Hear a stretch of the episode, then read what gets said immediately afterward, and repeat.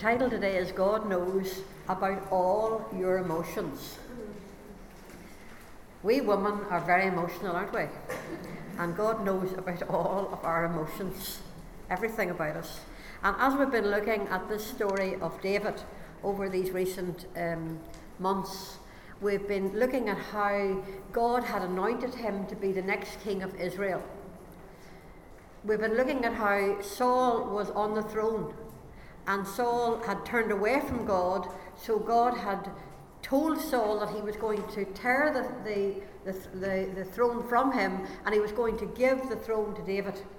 And because of, Jaws, of Saul's jealousy and because of his turning away from God, turning into darkness, uh, we saw that he actually became very, a very a paranoid man, a very a man full of fears, and a, a man who was actually making very irrational decisions and who was uh, really out of control at times. And because of his anger that was out of control, and because he was actually firing spears at David, trying to kill him, David had to flee and had to go into the wilderness to be safe.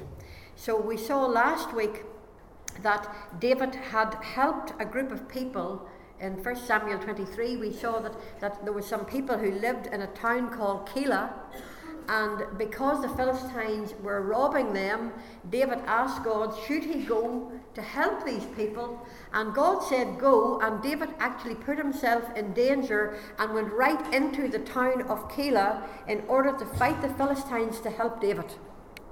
And uh, he put himself in danger because it was a walled city.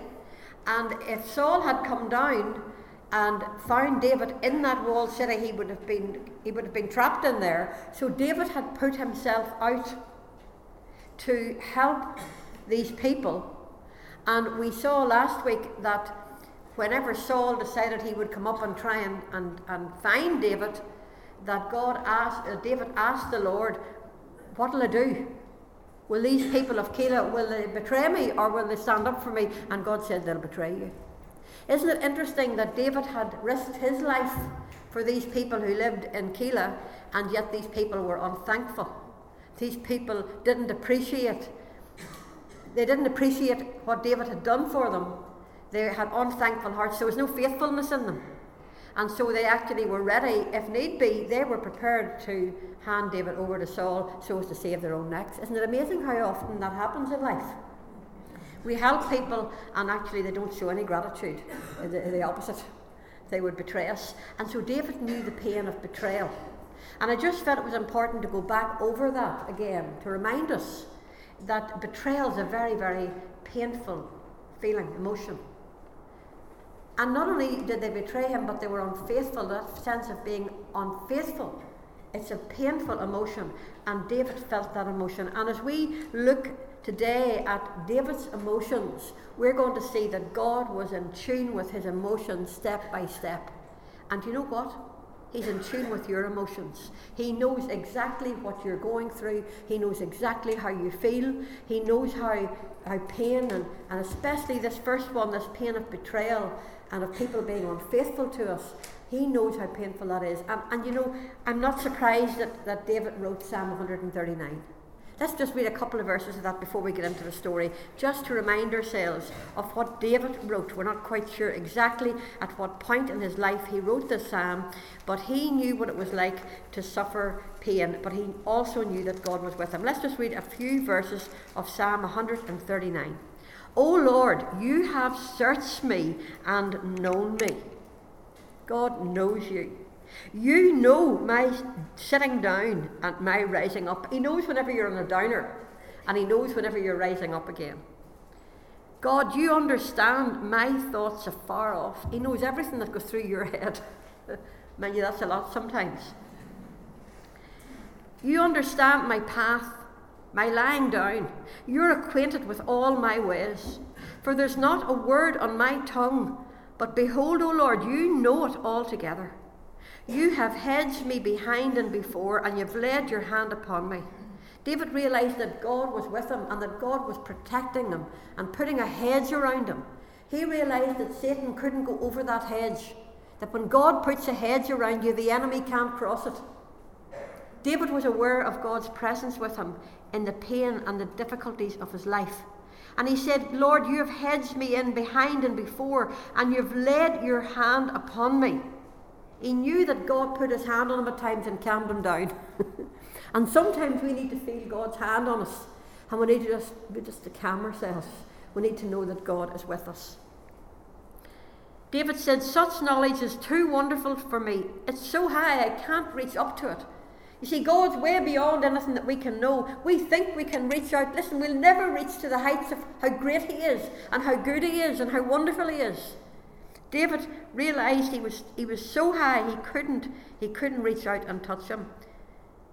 And then he said, Where shall I go from your spirit, or where can I flee from your presence? We've got to remember that David had to flee from Saul, that David was on the run.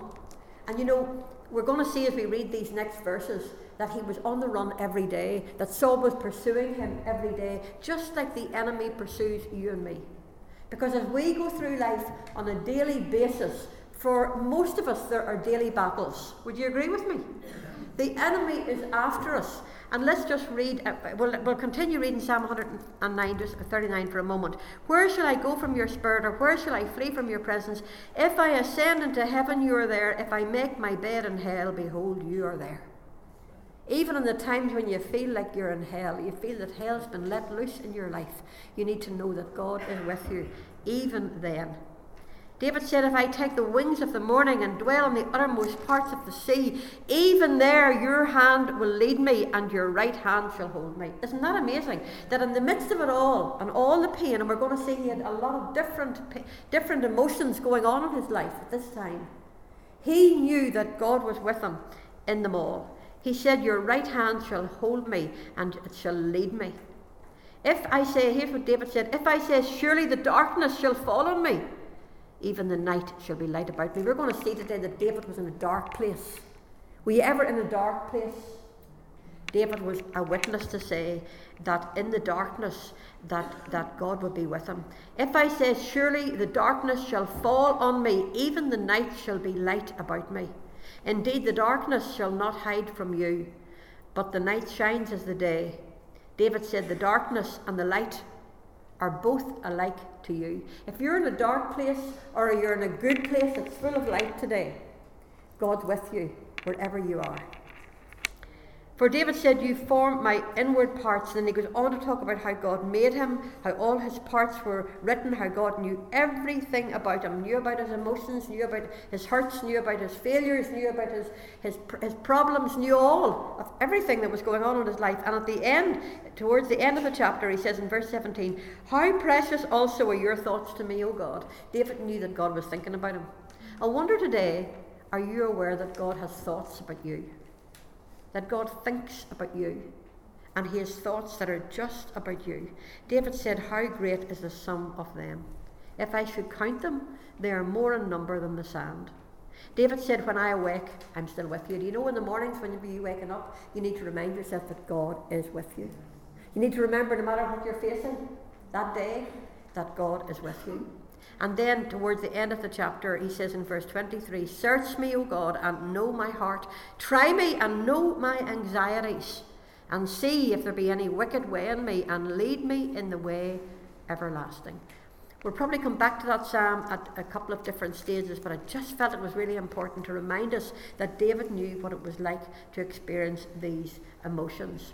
And you see, God, God really wants us to be a people, to be women who are thankful, and women who appreciate what others do for us, but also, more importantly, appreciate what God does for us. And God wants us to be a thankful people, and He wants us to be faithful women. And I just wrote down a couple of verses in your in your notes. 1 Thessalonians 5 and 18. Paul wrote, In everything give thanks for this is the will of God in Christ Jesus for you. Why does God say, in everything give thanks? Because you know what I'm going to tell you? I'm going to let you into one of the biggest secrets in my life. Do you know what I have discovered? That whenever something's really nasty and you hate it, whenever something's really bothering you and it's causing you pain, it's causing you anxiety, it's causing you distress, whenever that happens in your life, whatever that might be, do you know what I learned? A wee secret. Start thanking God for it. Start saying, Lord, I don't like this. I, I, I don't like it, Lord.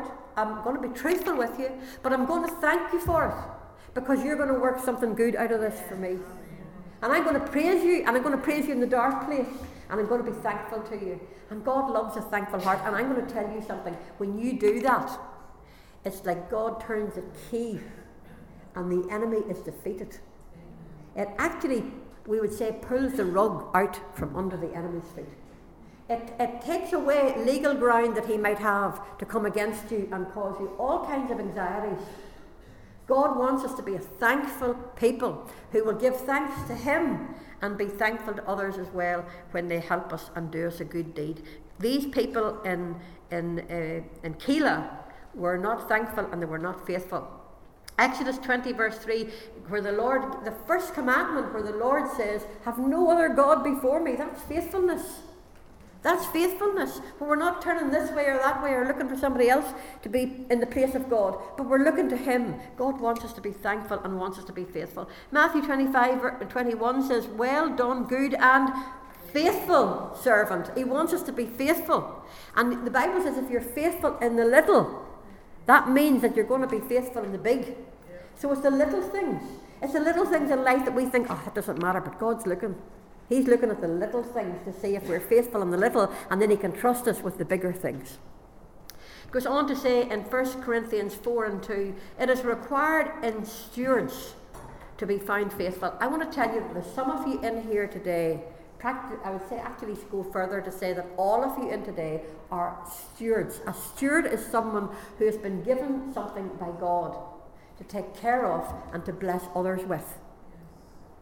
And some of you have got the stewardship, perhaps of finances or something else, but there's others in here today, and you have been made a steward because God knows that in you there is the ability to encourage others, or to speak a word for God, or to just be a, a bright light in a dark place.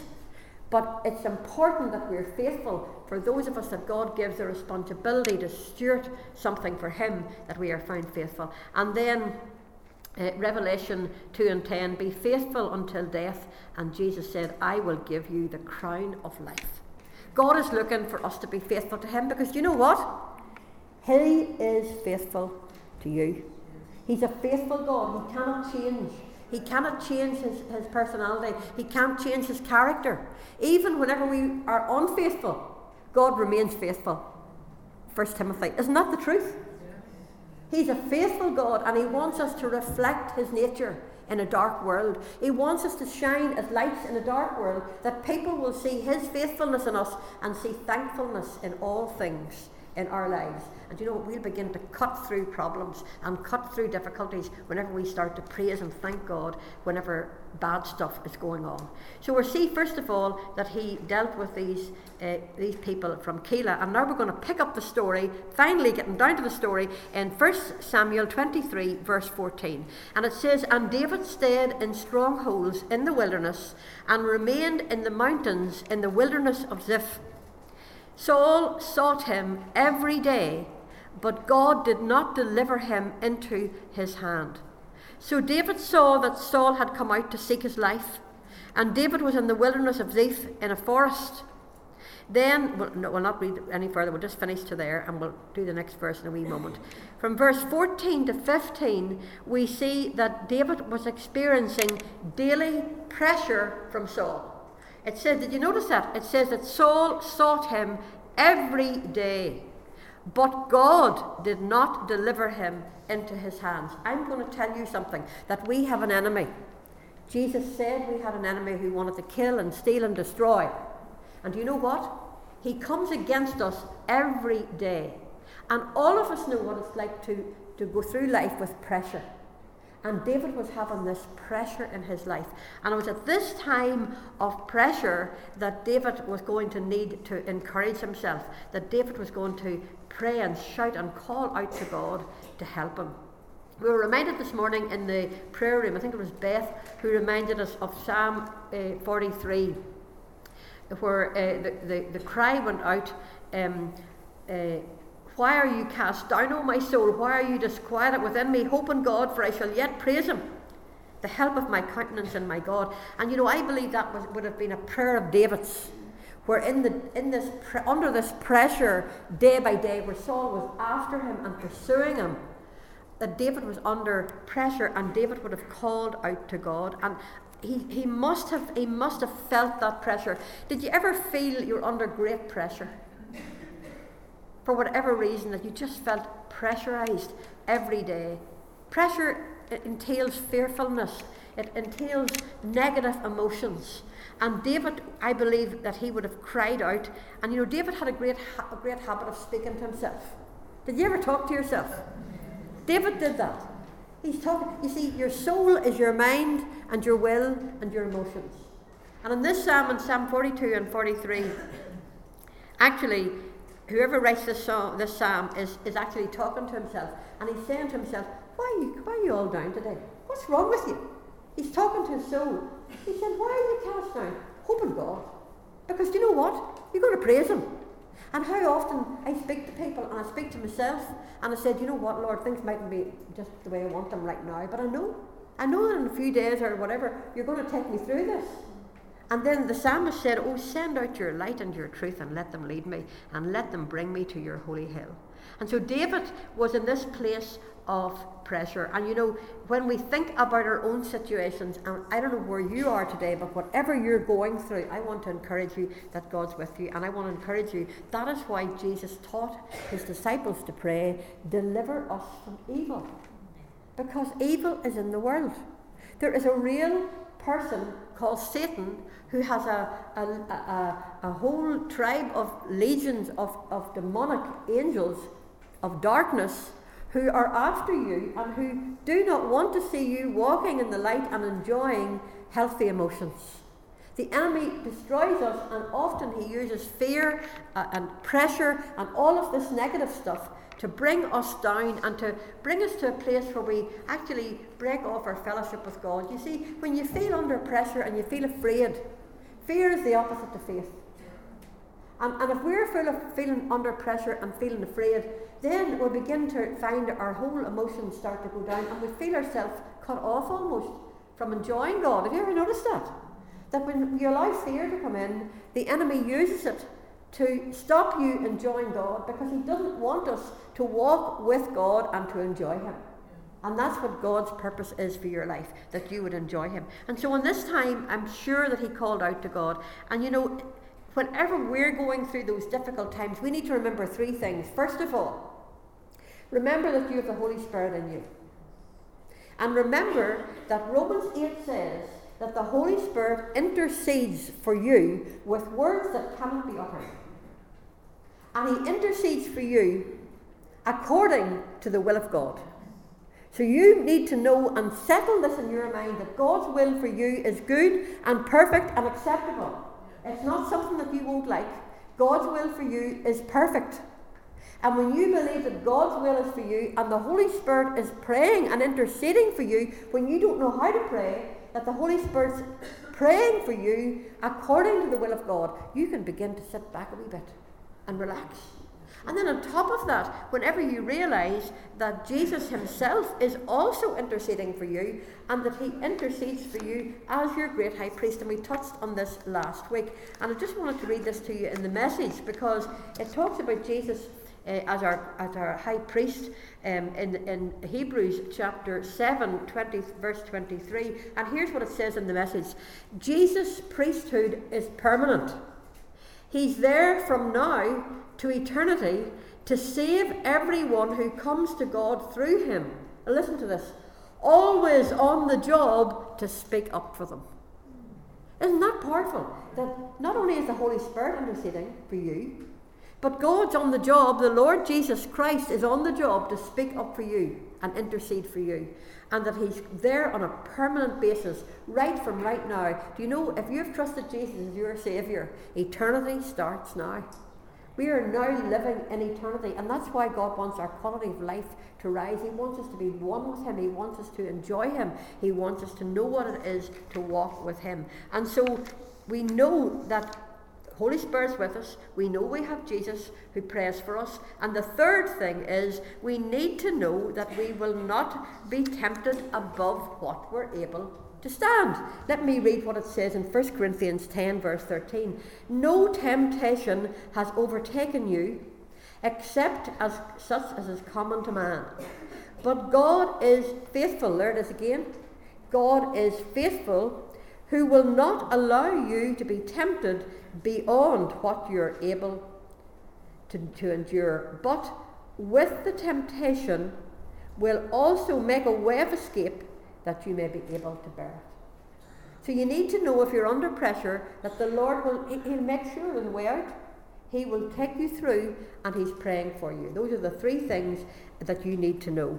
And so David was in this daily place, and, and, and I believe that, that as David cried out to God, feeling this pressure of being run down by Saul and just living in this on this in this wilderness, you know, wilderness paints a picture of us own, doesn't speak of a dry place. It speaks of a place where, where we just feel parched and alone and, and uh, depressed and all of the negative thoughts that come with the word wilderness. And you see, when God knows what we're under, when He knows we're under pressure, we've just read that He makes a way of escape. And do you know what I think He did to help David at this time to make a way of escape for him? He sent him someone. He sent him someone to come and strengthen his hand in God. Let's just read about it in the next couple of verses. It says, David was in the wilderness of Ziph in a forest, verse 16.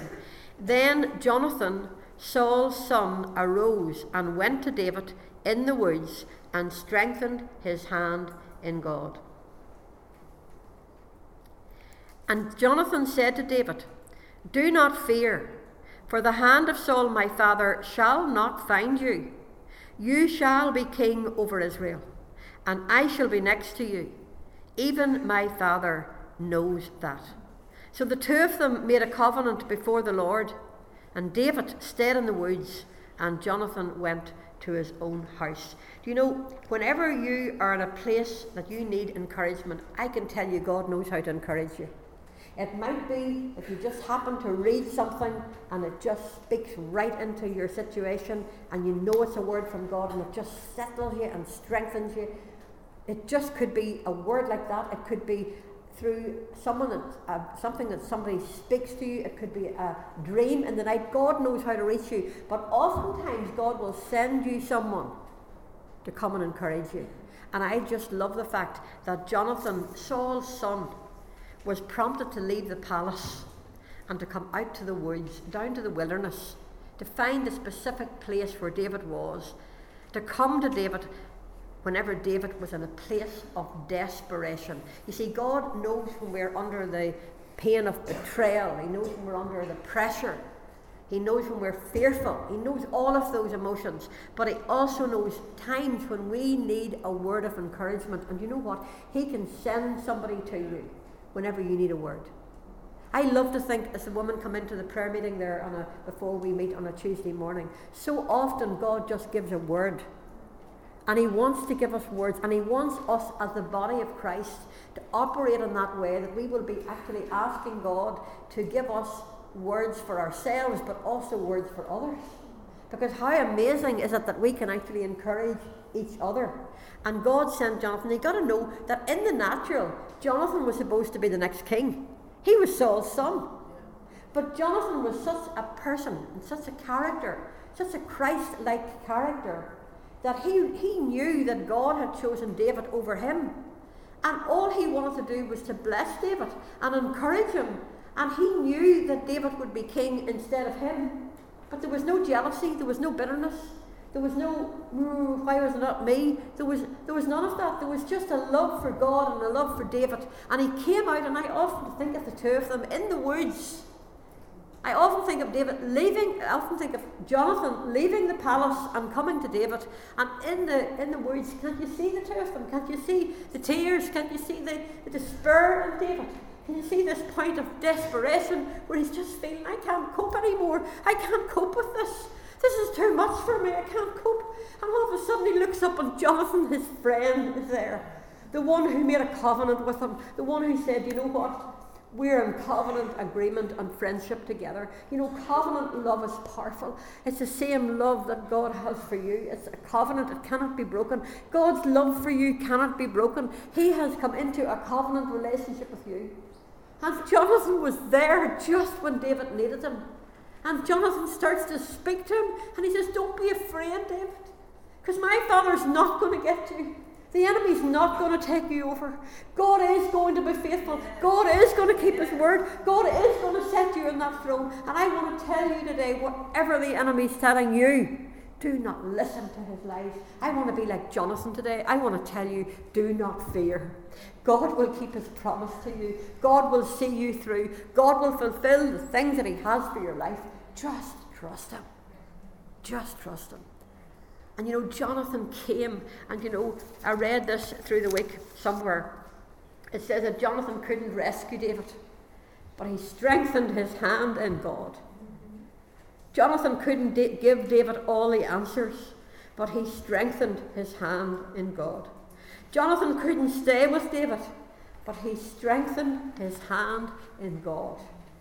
This was a precious gift. This was Jonathan fulfilling his stewardship to be an encourager. This was him being faithful as a good steward of God to go out and to be to bring encouragement to David when he needed that desperately to be encouraged. Jonathan couldn't rescue David, but he strengthened his hand in God. I love what uh, what um, Alan Redpath wrote he said David knew that all the question marks of his life were in the hand of God. I want to repeat that.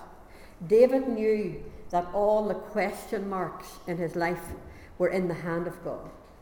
He knew it was impossible to be in God's hand and in the enemy's hand at the same time. Isn't that quite a thought?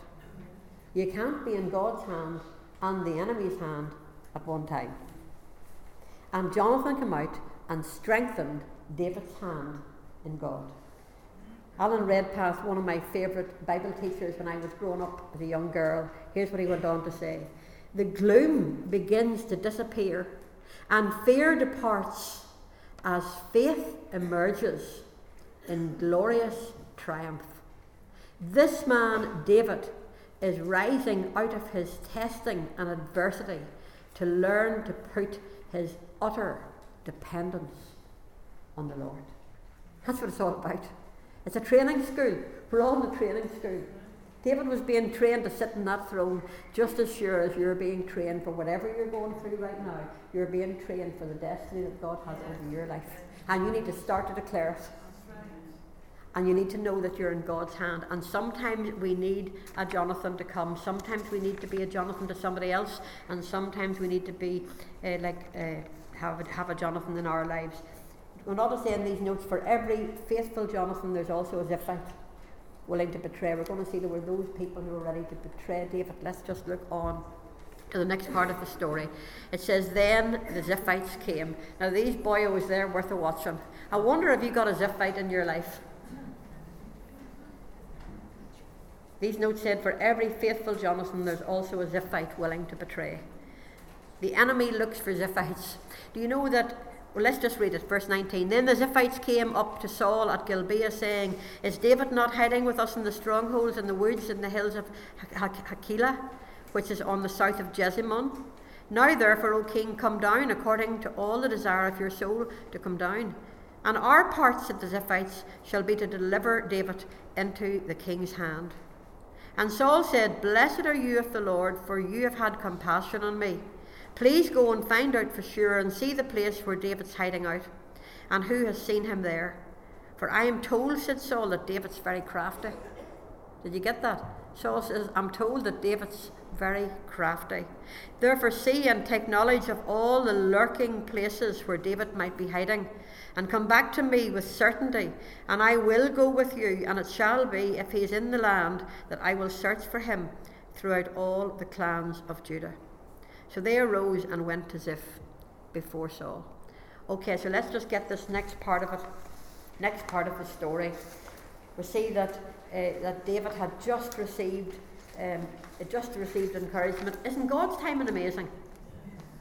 David was in desperation, feeling under pressure in the woods. All of a sudden, Jonathan's there to take the pressure off him.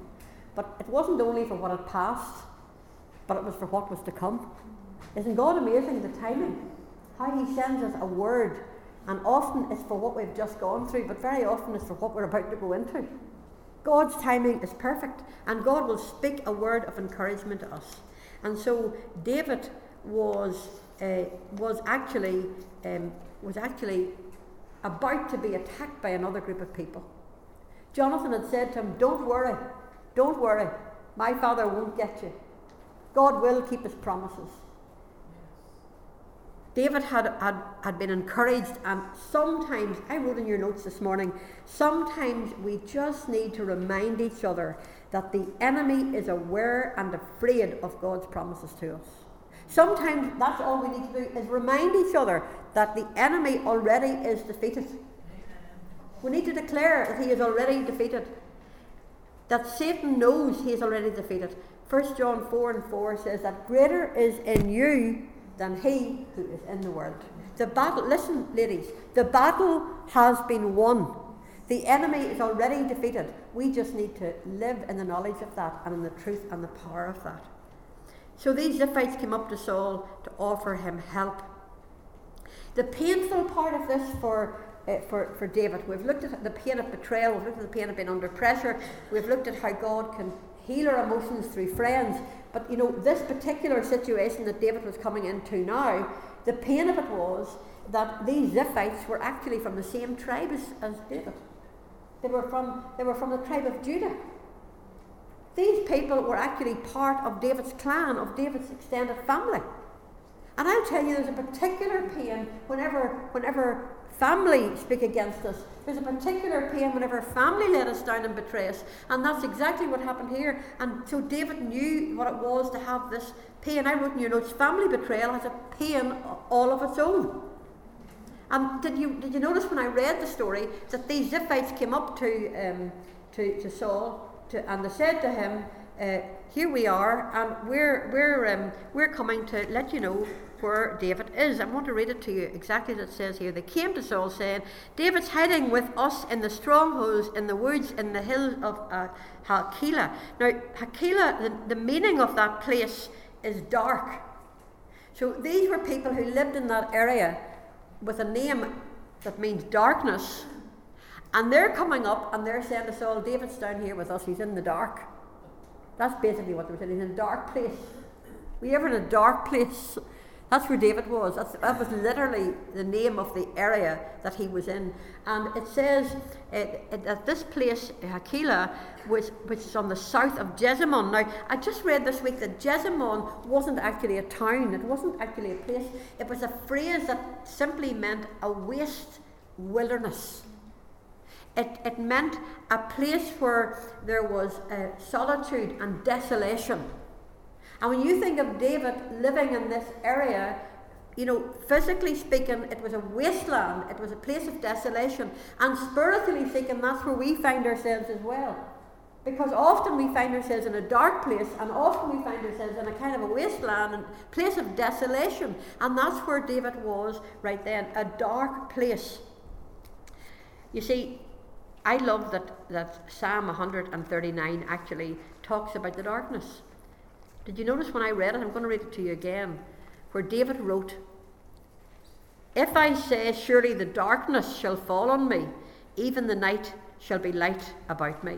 Indeed, the darkness shall not hide from you, but the night shines as the day. The darkness and the light are both alike to you. I want to tell you something that these, these Ziphites, they were living in a dark place, but they didn't know God. They were coming to betray David. They were coming to help Saul, just to help themselves, just to make life easier for themselves. They were, we would say, sucking up to Saul. But David, although he was physically living in darkness and in desolation and in a waste place, David wasn't actually in the outer darkness. He wasn't in a place where, he, where God wasn't with him. God was with him in the darkness, and when God's with you in the darkness, he can, he can turn the darkness into light. And so David was at this particular time in this wasteland or solitude place place of desolation. The idea of this, this name Jeshimon meaning a wasteland or a, a, a desert, it's actually the same word that's referred to in Isaiah 43, uh, verse 13, where it talks about God making a way in the wilderness. You know that verse? He'll do a new thing, he'll make a way in the wilderness. And actually, the word uh, in the, one of the translations is that God will make a road in the wilderness. And one of my favourite songs is God will make a way where there seems to be no way. And that's where David was. He was in a place of desolation. He was in a, basically, we would say he was in a place where his emotions could just have gone right down. He was in a place of just feeling the solitude, feeling the, the, the pain of it all. And in this place, this is where these Ziphites came to, um, to actually uh, betray him. I read this in the commentary uh, yesterday, and Ellicott's co- commentary, and I want to read it to you. It says that Jeshimon is used to speak of the dreary desert which extends between the Dead Sea and the Hebrew mountains. And it's a plateau of white chalk, terminated on the east by cliffs which rise vertically from the Dead Sea shore to the height of about 3,000 feet where the scenery is barren and wild beyond description. And that's taken from uh, Conder, a, a book called Tent Life in Palestine. And this is actually the wilderness, Ellicott's commentary says, the, uh, the wilderness of Judea, spoken, spoken about in, in Matthew chapter 3, where John the Baptist went and began to preach. Isn't it amazing? We, we go to Israel every year and we go down to the Dead Sea area. Now, the Dead Sea has dried up quite a lot and, and the shore has gone back and back and back. But actually, the, all this barrenness and the rocks and the desolation are all there to be seen. And, you know, you just can see David there. You can see where he would have been hiding. I can just see it. And we actually, yeah, we just we just go there every year. And, and, and there's a place where they found the book, you know, the Dead Sea Scrolls, uh, where they found the Dead Sea Scriptures that had been there from way, way, way, way back in the Old Testament. They found them preserved in a pot by a shepherd boy, by an Arab shepherd boy. And when you go in there and you, you do the tour around and you learn, there was a group of people there called Essenes who, who loved to write the scriptures. And, and that was all they did. They lived apart from everybody else and they lived out in the wilderness. And you know, when you go there, you realise that John the Baptist may well have been one of their group because they were way, they were way out crowd. And you hear about them and how they lived on their own out in the wilderness. And it, actually, there's this wee quote where, where the, the um, historian Josephus says, you know, that, that it, it seems like there's something about John the Baptist getting up to leave, to go. He may well have been one of these Essenes who, who lived out there and God put his hand on him and says, now's your time. Start to go and preach. It's all down there, it's all around the Dead Sea. This is alive, folks. This is not some myth, this is not some airy fairy stuff. This is geographically correct. And this is where David was on the run. And this was where the enemy was after him every day. And these Ziphites made it their business to come to Saul.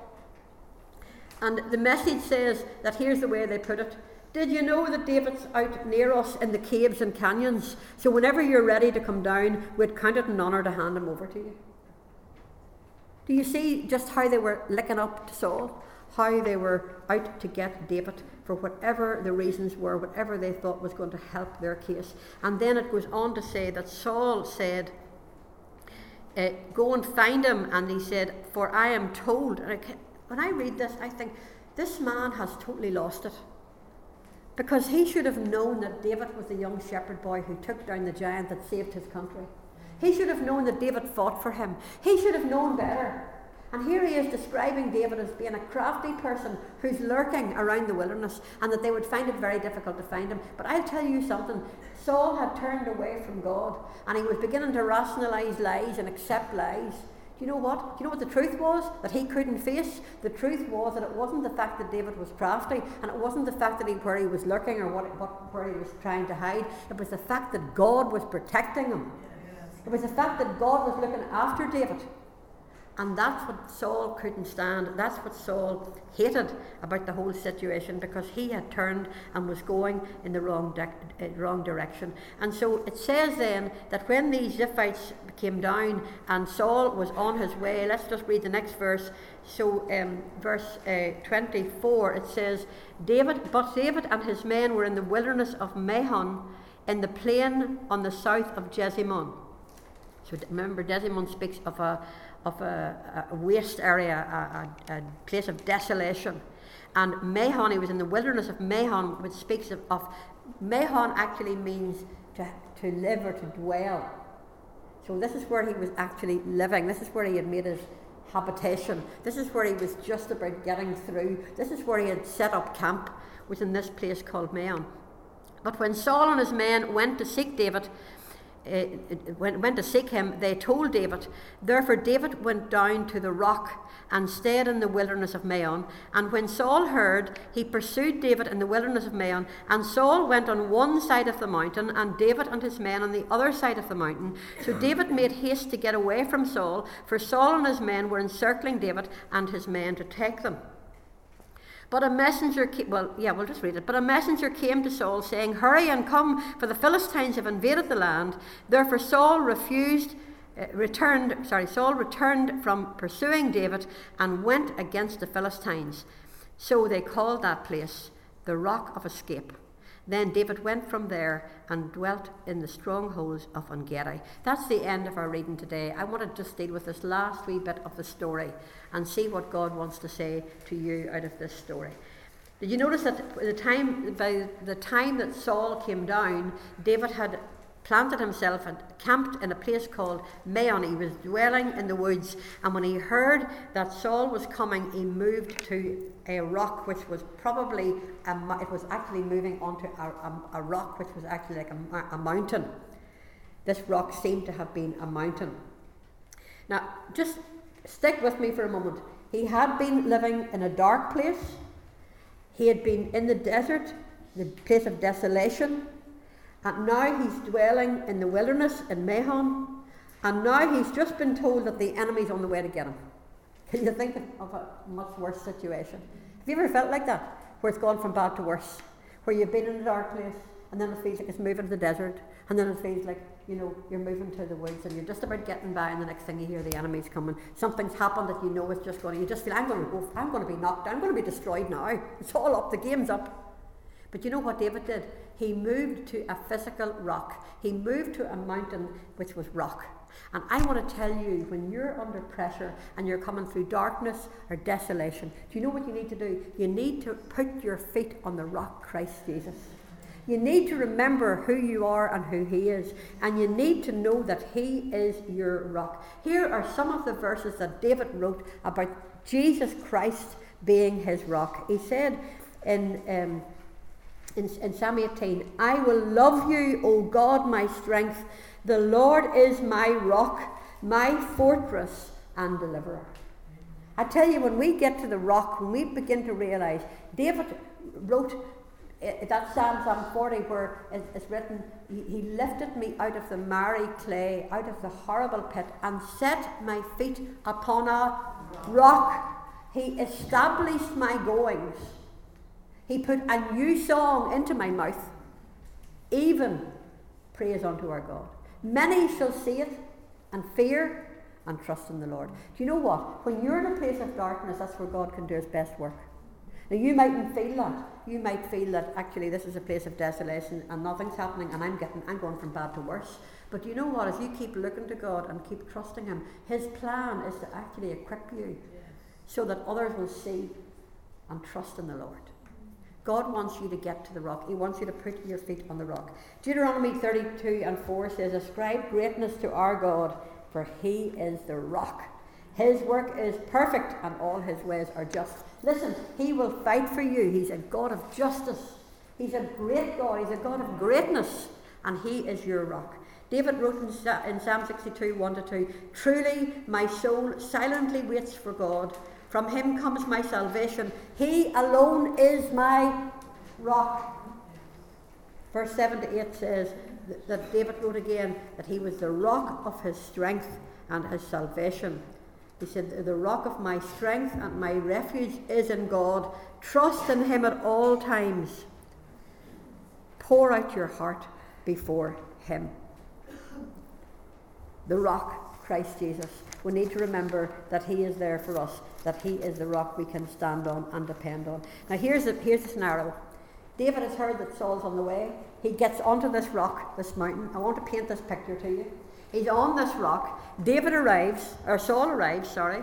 Saul arrives, um, and uh, it doesn't, I'm just looking to see, does it tell us here how many men came with him? I know in another instance he came with 3,000. Anyway, he arrives with, Saul arrives with his army. David's on this mountain. And David's climbing on the mountain, and Saul's climbing on the other side of the mountain. And they're, they're going round in circles. And Saul and his men are actually circling in. They're closing in. Did you ever feel that situations closing in on you? Did you ever feel that even in your own family that something was coming in against you? Because remember these Ziphites, remember they were actually from the same tribe as David.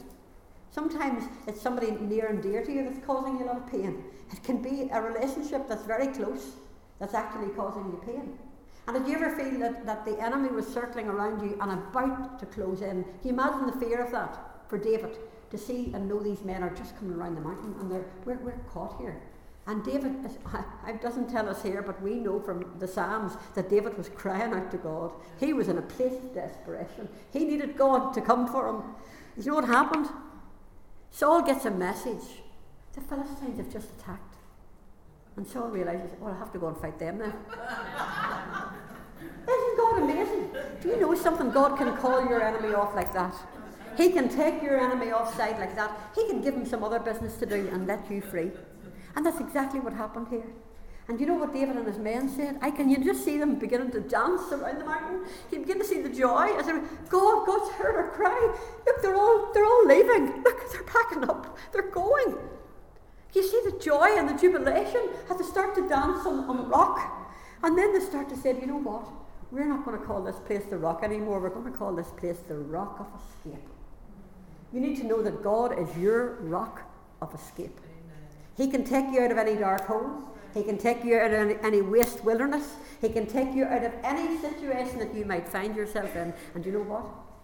He can, he can rescue you just the way he rescued David. And it says that they call it the rock of escape. And then it says that David went up from there and dwelt. He dwelt in the caves and the strongholds around En Gedi. No wonder David wrote in Psalm 124 If it hadn't been the Lord who was on our side when men rose up against us, they would have swallowed us alive. David knew what it was to feel he was about to be swallowed alive. He was going through some training. It was at this time that David wrote the Psalm 54. And if you want to go home and read all of that psalm, this was the time when the Ziphites were coming against him that he wrote Psalm 54. And he starts off the psalm by saying, Save me, O God, by your name, and vindicate me by your strength. Hear my prayer, O Lord. Give ears to the words of my mouth. For strangers, he's saying these Ziphites, they're my family, but they're like strangers. And he's saying, They've risen up against me, and oppressors have sought after my life. They have not set God before them. And then immediately, just want you to get this, he just goes into faith mode and he says, Behold, God is my helper. The Lord is with those who uphold my life. He will repay my enemies for their evil. Verse, verse 6 David makes a choice. I will freely sacrifice to you. I will praise your name, O Lord, for it is good, for he has delivered me out of all trouble and my eye has seen its desire upon my enemies. David chose to praise in the midst of the difficulty, and God delivered him. Alan Redpath again made this wee quote uh, in, in relation to David. He said, If you begin with God, your enemies grow small. If you begin with the enemy, you might never reach God. We've got to put God first. You see, David was conscious of God's faithful presence in every situation in his life. And he delighted in the fact that God had thought specifically about him. Did you, read, did you notice that when I read Psalm 139? Did you read that he said, How precious also are your thoughts towards me?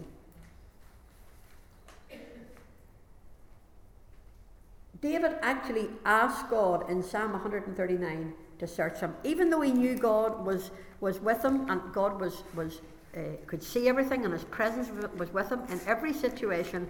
He actually went on to say, Search me, O God, and know my thoughts. I want to read this to you before we, before we quit today. Here's what he said Search me, O God, and know my heart. Try me and know my anxieties. He was he knew that God was with him. He'd already said it. He says, When I'm down, you're right with me. When I'm up, you're right with me. He knew that. But he's actually, on top of all of that, he, he's actually inviting God. He said, Now God, I'm giving you permission. Please come and search me even more. Please look into my heart. Please look and see, because I'm going to tell you something.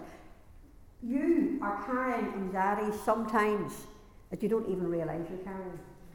And you know, it's a good thing to ask God, search me, oh God. No one look and see any anxieties that I'm carrying, any, any baggage I shouldn't be carrying. Search me, examine me. I love the way they, we're about to finish, folks, but I just love the way that the message puts it. Um, just a wee second till I get Psalm 139 in the message, if I can, very quickly. Um, okay, Psalm 139. He says, Investigate my life, O God Find out everything about me. Cross examine and test me. Get a clear picture of what I'm about. See for yourself whether I've done anything wrong. Then guide me on the road to eternal life. David wanted to be an open book. He wanted to just let God in. You see, when we walk in the light as He is in the light, we have fellowship with each other, and the blood of Jesus Christ cleanses us from all sin releases us, brings healing. Walking in the light brings healing. Walking in the light sets us free because Satan hates the light.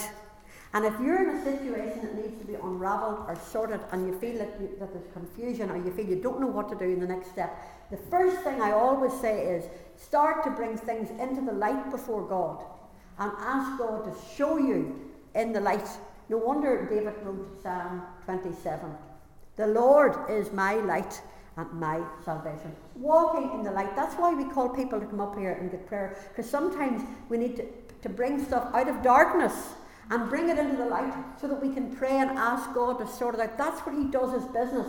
That's where He sorts our lives out. We need to be woman of the light. Living in the light is the best way to have healthy emotions and to be guided by the Lord. I've written in your notes that God can heal our hurts, disappointments, trauma, and everything else and at the same time he can work it out for good.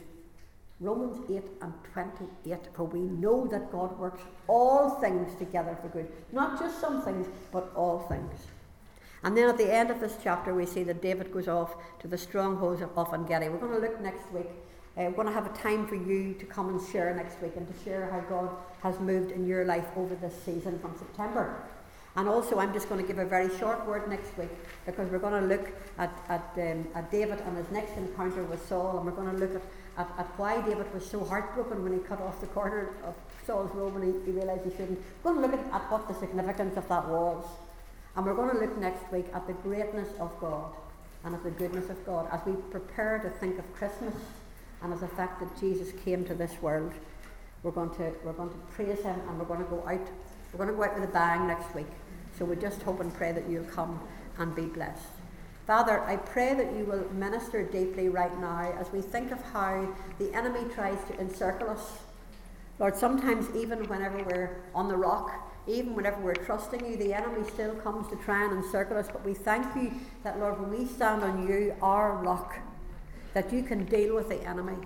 Lord, you can take him offside. We do not have to be afraid of him. We want to thank you, Lord, that because of what you've done on Calvary, because you died for our sins, because at the moment that we invite you into our hearts to be our Saviour, that you give us your Holy Spirit, that we have Jesus with us at all times, that you've promised never to leave us or forsake us, but to be with us in every situation in life.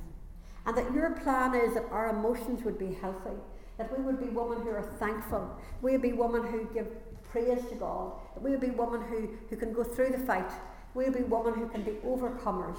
That we would be women who can help others and minister to others because we have received help from you. That we can pass that help on to others.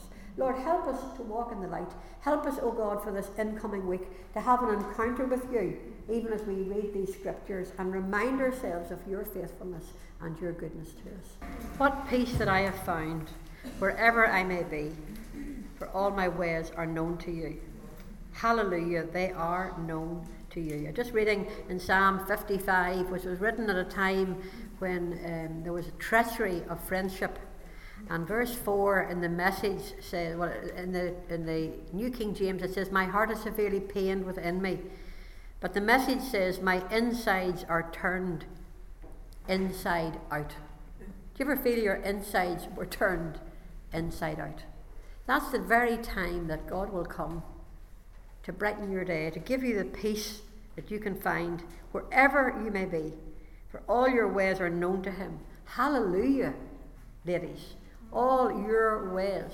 Every single thing that's ever happened to you, every emotion that you've ever experienced, it's known to God, and He was with you as you went through that situation. And His plan is to bring you through. He just wants you to keep being faithful and keep trusting Him.